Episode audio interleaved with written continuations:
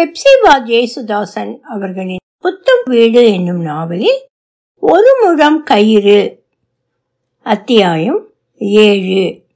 ஒலிவடிவம் சரஸ்வதி தியாகராஜன் பாஸ்டன். அன்பையன் வரவோடு புத்தம் வீட்டில் பல மாற்றங்கள் நிகழ்ந்தன. வெகு சீக்கிரத்தில் அவர்களுக்கு புரிந்துவிட்டது. செல்வ நிலையில் அவர்களை விட அன்பையன் ஒரு படி மேலே நிற்கிறான் என்பது. பனைவிளை கிராமத்தில் அவன் கால் வைத்த போது ஐந்து சென்று பூமியில் ஒரு குடிசை விலைக்கு வாங்கியிருந்தான். அதில்தான் குடிபுகுந்தான் அது புத்தம் வீட்டிலிருந்து ஒன்றரை மைல் தொலைவில் இருக்கலாம். அதனால் அவன் வீட்டு பெண்கள் புத்தம் வீட்டு பக்கம் எட்டி பார்ப்பதில்லை. ஆனால் அவன் தாய்க்கு காதில் ஐந்து பொன் கிடப்பதாகவும் அவன் மனைவிக்கு கையில் பொன்காப்பு கூட கிடப்பதாகவும் வதந்தி மட்டும் இங்கு வந்து எட்டிற்று. ஆகையால் அவர்களை வீட்டு வேலைக்கு அழைப்பது என்பது இயலாத காரியம். காலம் கெட்டல்லவா கிடக்கிறது? என்று வீட்டுக்கு பெரியவர் சொல்லுகிறார். அந்த பெண்கள் இங்கு வந்து போகாமல் இருப்பது அந்த மட்டும் நல்லது என்று நினைத்துக் கொள்கிறாள். லிசியின் தாயார். பிறகு அன்பையன் புத்தம் வீட்டுக்கு அடுத்தாற்போல ஐம்பது சென்று வாங்க போவதாக இன்னும் ஒரு வதந்தி. அது அவ்வளவு நன்றாக இல்லை. அங்கே மாளிகை கூட போட்டு விடுவான். போகிற போக்கை பார்த்தால் அது பனைவிலை புத்தம் வீட்டின் கௌரவத்துக்கே குறைவாயிற்றே. இந்த எண்ணங்களும் கவலைகளும் வீட்டின் குழந்தைகள் இருவரையும் தவிர மற்றெல்லோரையும் வெகுவாக பாதித்தன. பெரியவர் விற்கவும் முடியாமல் விழுங்கவும் முடியாமல் இக்கட்டான நிலைமையில்தான் இருந்தார். யார் என்ன சொல்வது? அவர்தானே அன்பையனை பணியேற்றுவதற்கு அழைத்தார். அன்பையனை பொறுத்தமட்டில் அடக்கமாகவும் மரியாதையாகவும் தானே இருக்கிறான். அவனை என்ன குற்றம் சொல்ல இருக்கிறது? பணியேற்ற தொழிலாளி என்ற ஒன்று தவிர நாடார் சமுதாயத்தில் ஒரு கண்ணியமான ஸ்தானம் கொடுக்க கூடாதபடி என்ன காரியம் இருக்கிறது? தான் உண்டு தன் தொழிலும் தன் குடும்பமும் உண்டு என்று இருக்கக்கூடியவன் ஒற்றை நாடி சரீரம் அதுவும் வைரமாக இறுகியது. இடுப்பில் துவைத்த ஒரு துண்டு தலையில் கருத்த முடியுடன் விரவிய வெள்ளிக்கோடுகள் சுறுசுறுப்பான நடை ஒழுங்கான வேலை கருத்த முகமானாலும் அதில் வசீகரமான இளநகை ஒன்று அடிக்கடி தோன்றி மறையும். பெரியவர் பாஷையில் அவன் யோகம் உள்ளவன். அதற்கு அவனை மற்றவர்கள் என்ன செய்வது? குடும்ப வாழ்க்கையிலும் யோகம் உள்ளவன் தானாம். இரண்டே மக்கள் அதுவும் ஆண் மக்களாம். இவர்கள் அரசாலத்தான் அரண்மனை கட்டப் போகிறானாம். நம்ம மூப்பிலுக்கு நல்ல பனையேறி வாச்சிருக்கு. ஒரு நாள் காலையில் லிசியின் தகப்பனால் உள்முற்றத்து தாழ்வாரத்தில் குந்தி கொண்டு இருந்தவர் ஆராய்ச்சியில் இறங்கினார். அந்த ஆராய்ச்சி அடிச்சு கூட்டு வரையிலும் எட்டத்தக்க துணியில் இருந்தது. அதுக்கென்னவா? அவன் வீடு வைக்க போறான் வயல் வாங்க போறான். உமக்கு முடிஞ்சதா அப்படி? உமக்கு தான் தடி போல ஒரு பொண்ணு வளர்ந்திருக்கிறது கூட கண்ணு காணல. வேலை செய்தான் பழைச்சான். அவனும் என்னத்துக்கு காயணும்? வழக்கத்துக்கு மீறி காரமாக ரிசியின் தாயார் அவரை எதிர்த்தாள். அம்மா சும்மா இருங்களேன். இது லிசி அவளுக்கு அப்பா அம்மா சண்டை எப்போதுமே பிடிப்பதில்லை. அதிலும் அம்மையின் பேச்சு வர வர காரம் ஏறிக்கொண்டு வருகிறது. தன்னை காணும் போதுதான் காரம் அதிகமாகிறது. தான் அம்மையின் கண்ணில் ஒரு முள்ளாக உறுத்துவது போன்ற ஒரு பிரமை. சும்மா என்ன குட்டி சும்மா? உன்னை எவண்டி கொண்டு போக போறான்? குடிகாரனுக்கு போய் உன்னை பெத்து போட்டேனே. நான் தெருவில் போய் என் மவளை கொண்டு போ கொண்டு போன்னு கெஞ்சணுமா? பேசாத மூளி. அவள் கணவன் சீறினான். என் மவளை கெட்ட எவனுக்கு வச்சிருக்கோ? உனக்கு எங்கிட்ட கோவம் இருக்கு? உன்னை கிழவியா ஆக்கிட்டேன். உம்மவளை ராசாத்தியா வச்சுக்கிற ஆள் வருவான் பார்த்துக்க அவளை போய் ஏன் நீ அழுவிக்க? லிசி அழுது கொண்டுதான் நின்றாள். அதுதான் அவள் அப்பனின் கோபத்தை தணித்தது. வாரான ராசா? ராசாத்திய கெட்ட. அடுத்த அறையிலிருந்து சித்தப்பாவின் கனத்த குரல் வெளிப்பட்டது. ஒரு பனையரிக்கு கொடுக்க வைக்கல. அரை மணி நேரம் கொடுக்க போறானா அப்பன்? ராசாவை கள்ளுக்கடையிலேருந்து பிடிச்சிட்டு வந்தானா? அட பொண்ணு ராசாத்தி போல இருக்கு. எலுமிச்சம்பழம் போல இருக்கு. ஆலம்பழமா இருக்கு. கொத்திட்டு போறான். இந்த வசைப்படலம் தீர்ந்த போது லிசி அந்த திசையில் இல்லை. அடுக்கலையில் பலகையில் உட்கார்ந்து விம்மிக் கொண்டிருந்தாள். சித்தப்பாவின் சொற்களில் ஒன்று அவளை சுடீர் என்று தைத்தது. அவள் கருப்பி சீதனமில்லாமல் கல்யாணம் உருப்படாது என்று காட்டிவிட்டார். ஆமாம் அவர் மகளைப் போல லில்லி இல்லைதான்.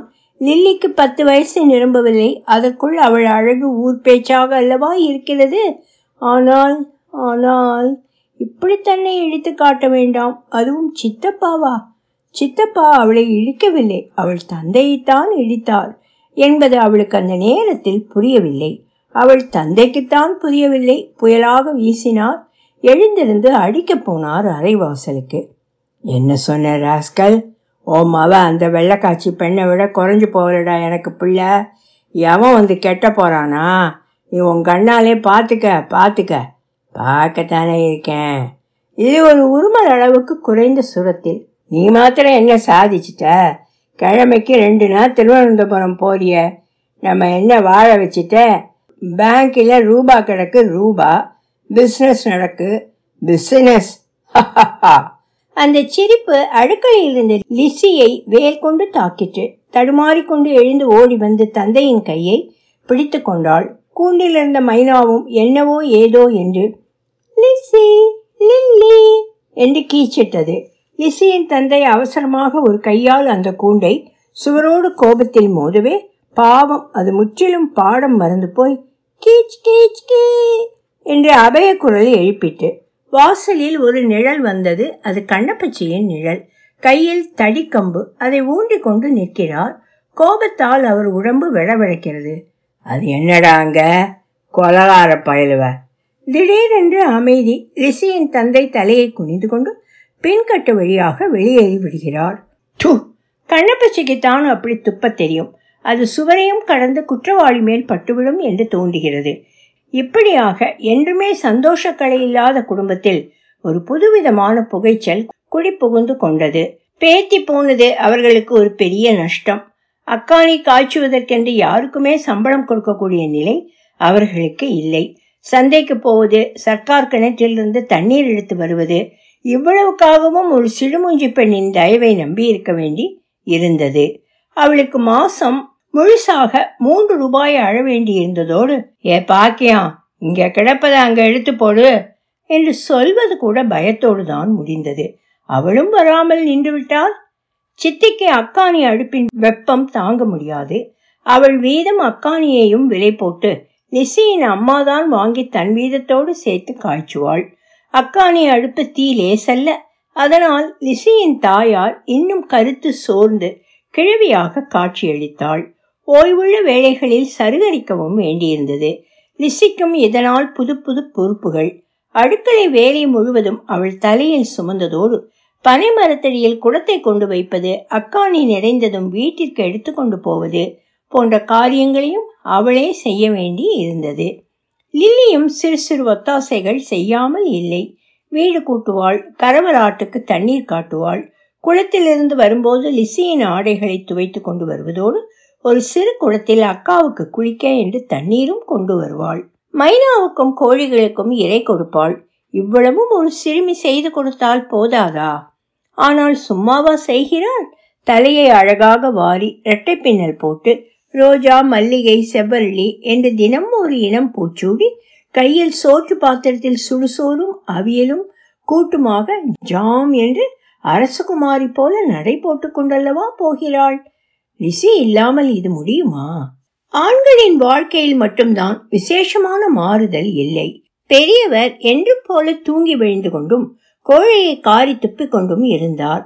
லிசியின் தந்தை வழக்கம் போல கள்ளு குடித்து கொண்டும் சுய உணர்வு உள்ள போதெல்லாம் ஊர் சுற்றுவதிலோ உள்தாழ்வாரத்தில் இருந்து கொண்டு மற்றவர்களை அலசி ஆராய்வதிலோ பொழுதை கழித்து கொண்டும் இருந்தார். லிசியின் சித்தப்பா மட்டும் சற்று சுறுசுறுப்புடன் காணப்பட்டது போல் இருந்தது. அடிக்கடி திருவனந்தபுரம் போக தலைப்பட்டார். சாலையில் ஒரு கடையில் பங்க் போட்டிருக்கிறார். பணம் பெரியவர் தான் தன் சொத்து பூராவையுமே ஈடு வைத்து காசு கடைக்காரனிடமிருந்து வாங்கினது. பிசினஸ் டல்லாக இருப்பதாக பேச்சு. பெரியவருக்கு அதையிட்டு தன் இளைய மகனிடம் வர வர திருப்தி குறைவு. அதோடு யாரோ பெரியவரின் செவியில் போட்டு வைத்திருக்கிறார்கள். அவர் இளைய மகனுக்கு திருவனந்தபுரத்தில் பிராந்தி குடிக்கும் புதிய பழக்கம் ஏற்பட்டிருப்பதாக. பெரியவனின் இளைய மகன் வீட்டில் இருந்தால் அரவம் இருக்கும்.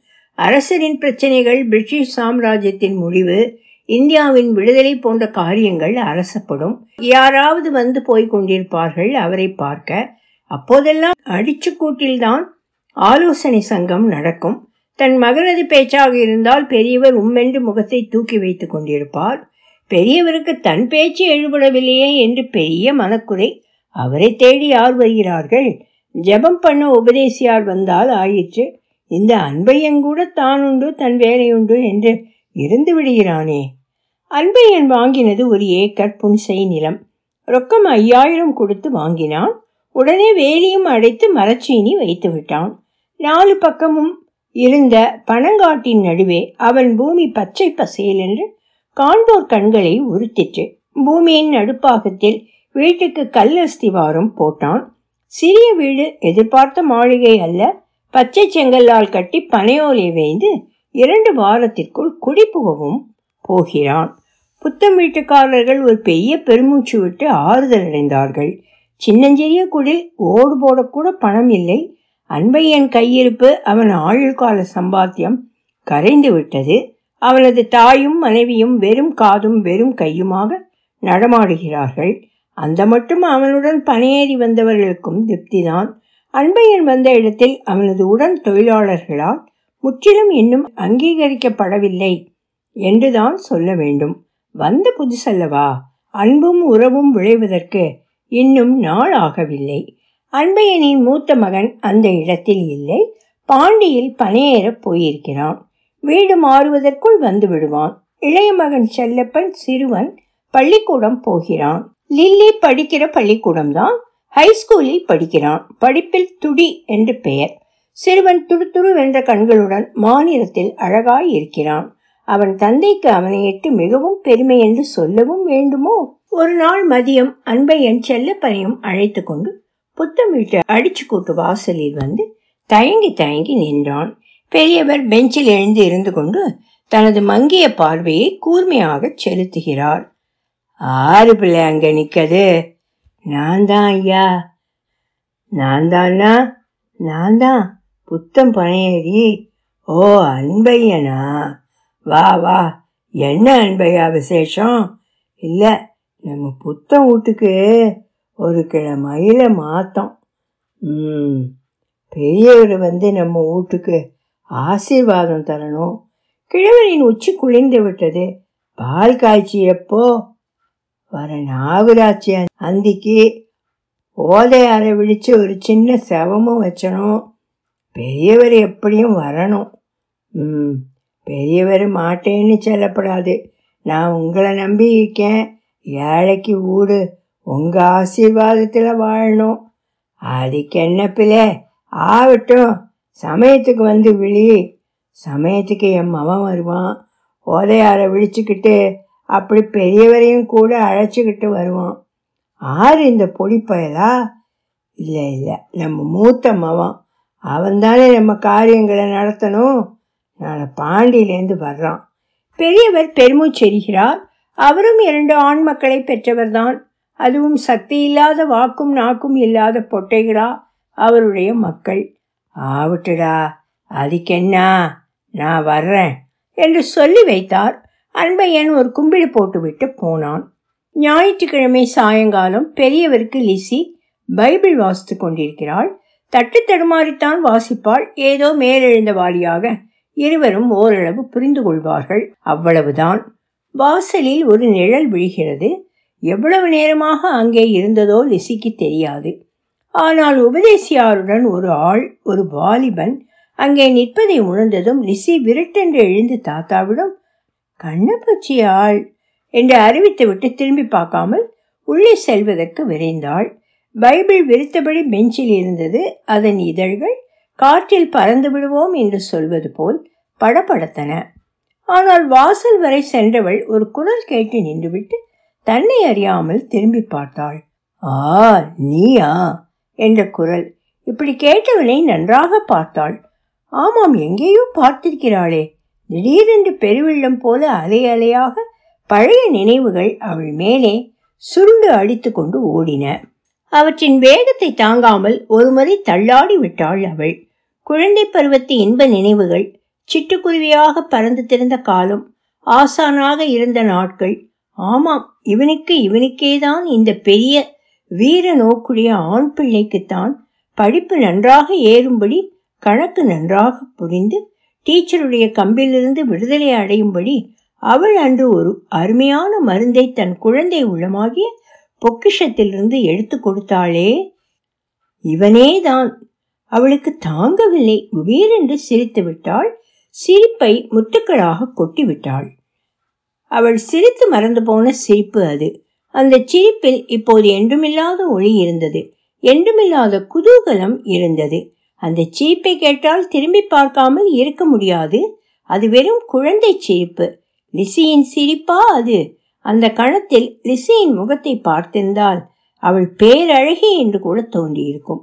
மின்னல் வேகத்திலும் அவள் முகத்தில் படர்ந்து ஒளி செய்த அந்த மகிழ்ச்சி எதிரே நின்ற இளைஞனின் முகத்திலும் அதன் ஒளியை வீசிவிட்டு மறைந்தது. அவனும் பழைய நினைவில்தான் நகைத்து விட்டான். நல்லவேளை தாத்தாவின் கண்களுக்கு போதிய பார்வை இல்லை. ஆனால் வீட்டில் வேறு கழுகு கண்கள் இருந்தன. அவள் உள்ளுணர்வே அவளிடம் சொல்லிற்று தான் இனி அங்கே நிற்பது தவறு என்று. விரைந்து வாசலுக்குள் நுழையவும் ஒரு முரட்டுக்கரம் அவள் வலக்கையை பிடித்து சரையில் என்று உள்ளுக்குள் இழுத்தது. அப்பன் எவங்கிட்ட பல்ல இழிச்ச சண்டாளி? இனி இப்படி செய் தலையை சீவி போடுவேன் சீவி. அவை வெறும் வார்த்தைகள் தான் ஆனால் நரநரவென்று சொல்லும் பற்களினிடையே ஒலியில்லாத ஒலியாக வந்தவை. பாம்பின் சீற்றமாக பட்டது அவளுக்கு. ஒரே நிமிஷம்தான் அந்த எண்ணம். அடுத்த நிமிஷம் அவமான உணர்ச்சியால் அவள் முகம் வியர்த்து கொட்டிற்று. அவளை விழி இமைக்காமல் அவள் தங்கை பார்த்து கொண்டு நிற்கிறாள். லில்லிக்கு புரிந்ததோ புரியவில்லையோ? அப்பா அவளை என்ன சொல்லிவிட்டார்? சொல்லாமல் என்னவெல்லாம் சொல்லிவிட்டார்? லிசியைப் போல அறிவு வந்த நாள் முதல் வீட்டில் அடைக்கப்பட்டு மான அவமான உணர்ச்சியையே பெரிதாக மதிக்கும்படி வளர்ந்த ஒரு பெண்ணுக்கு இவ்வளவும் கேட்ட பிறகு உலகில் தன் கன்னி வாழ்வில் என்ன இருக்கிறது? அப்பா அவளை ஆயிரம் ஊசிகளால் குத்திவிட்டார். குத்திவிட்டு இறங்கி போய்விட்டார். வெளியே சர்வ சாதாரணமாக கள்ளுக்கடைக்குத்தான் கண்ணப்பச்சி உறக்க விழிப்பது கேட்கிறது. லிசியம்மா எனக்கு நேரியதை எடுத்துக்கொண்டாமா நடுங்கிக் கொண்டு அறையினுள் சென்று அங்கே கால் பெல்ட்டில் இருந்த ஒரே ஒரு கசவு அல்லது ஜரிகை போட்ட அங்கவஸ்திரத்தை எடுத்து லில்லியின் கையில் கொடுத்து சைகை காட்டினாள். லில்லி அதை கொண்டு அடிச்சு கூட்டுக்கு ஓடினாள். லிசி இன்னும் நடுங்கிக் கொண்டே அரைவாசலில் நின்றாள். கண்ணப்பச்சியின் தடிக்கம்பு தட்டி தட்டி போகும் அரவம் கேட்டது. லிசி அரைக்கதவை உள்ளே இருந்து தாழிட்டு கொண்டு சுற்றுமுற்றும் பார்த்தாள். உள்ளே கும்மிருட்டு ஜன்னல் ஒன்றும் இல்லாத அறை அது. ஆனால் சற்று நேரத்துக்கெல்லாம் கண்கள் இருட்டுக்கு பழக்கப்பட்டு விட்டன. அறையின் ஒரு மூலையில் துணிகள் ஒரு கயிற்றில் தொங்கிக் கொண்டிருந்தன. வெள்ளை நிறம் பூ போட்டது பழையது கிழிந்தது. சேலைகள் கோடி வேட்டிகள் அப்பாவின் சட்டைகள். ஒரே குழப்பம். அவர்கள் கால் பெட்டி மிகச் சிறியது. ஒன்றிரண்டு துணிமணிகளோடு அது சரி. அவள் குனிந்து கையால் ஒரு மூலையில் துழாவினாள். அங்கே ஒரு தீப்பெட்டி அப்பா பீடி கொளுத்த வைத்திருந்தது. அதை கையில் எடுத்துக்கொண்டு நிமிர்ந்தாள். ஒரு குச்சியை உரசி இப்படி இந்த கயிற்றில் தொங்கும் துணிகளில் காட்டிவிட்டால் ஐந்தே நிமிஷம். ஆமாம். யாரும் அறிய வேண்டாம் அவள் உள்ள கிடக்கையை. உயிர் போய்விடும். பிரச்சனைகளும் தீர்ந்துவிடும். ஒரு குச்சியை உரசினால் சிறிது கை நடுங்கினபடியால் விரல் சுட்டுவிட்டது. குச்சி கைதவறி கீழே விழுந்து மங்கி அணைந்து போயிற்று. சுட்ட விரலை வாயில் வைத்தாள். அவள் அடுப்பு வேலை செய்யும் போது தீயை பல தடவை ருசி பார்த்திருக்கிறாள். காலில் கொதிக்கும் கஞ்சியை கொட்டியிருக்கிறாள். ஒரு இம்மி அளவு தீப்பட்டால் உயிர் துடிதுடித்து போகிறது. உடம்பெல்லாம் தீப்பட்டால் எப்படி இருக்கும்? உயிர்தான் உடனே போகுமா? அதுவும் என்ன இழவோ? யாருக்கு தெரியும்? இல்லாவிட்டால் அணு அணுவாக புண்ணாகி வெந்த காது மூக்கு கண். ஐயோ சாவதற்கு இதுவல்ல வழி. அதிலும் இந்த காலத்தில் சாகிறவர்களையே சாக விடுகிறார்கள் இல்லை. புகையெழுந்து விஷயத்தை ஊகித்து அவளை தகுந்த சமயத்தில் நெய்யூர் ஆஸ்பத்திரிக்கு தூக்கி கொண்டு போய்விட்டால் இப்போதே அவள் கருப்பி பிறகு எப்படி இருப்பாள்? திடீரென்று அவள் மனம் துணிகளை விட்டுவிட்டு துணிகள் கிடந்த கயிற்றை நோக்கி பாய்ந்தது. சரிதான் அதுதான் நல்ல வழி. கயிற்றை ஒரு இழுப்புக்கு இழுத்தாள் அருந்து கையில் வந்தது. துணிகள் ஒரு குவியலாக வந்து தரையில் விழுந்தன. லிசிக்கு சுருக்கு போட தெரியும். ஒரு தடவை அவள் ஆட்டுக்குட்டி ஒன்று சுருக்கு விழுந்து இறுகி செத்து போயிற்று. ஒரு நிமிஷம் வேலைதான். கயிற்றில் பிறகு கயிற்றை கட்ட உத்தரத்தில் இடம் தேடினாள். தன் கண்களால் அதே சமயம் அவள் மனமும் எதையோ தேடி இருட்டை துழாவிக் கொண்டிருந்தது. முதல் முதலில் அதற்கு தென்பட்டது அவள் அப்பனின் முகம். குடிகாரர் ஒழுக்கம் கெட்டவர் மகளுக்கு நியாய விசாரணை செய்ய வந்துவிட்டார் மகள் குற்றம் செய்தவள்தானா என்று ஆராயக்கூட புகவில்லை. குடியை கெடுத்தவர் இவர். இவருக்கு வேண்டும் நன்றாக வேண்டும். இவருக்கு எதற்கு மகளும் குடும்பமும்? அவள் மனம் எட்டி காயாக கசந்தது. அவசர அவசரமாய் அவள் கண்கள் சுவரை தேடின. எந்த வழியாக உத்தரத்துக்கு ஏறுவது? ஜன்னலும் இல்லை. கால் பெட்டியின் உயரமும் போதாது.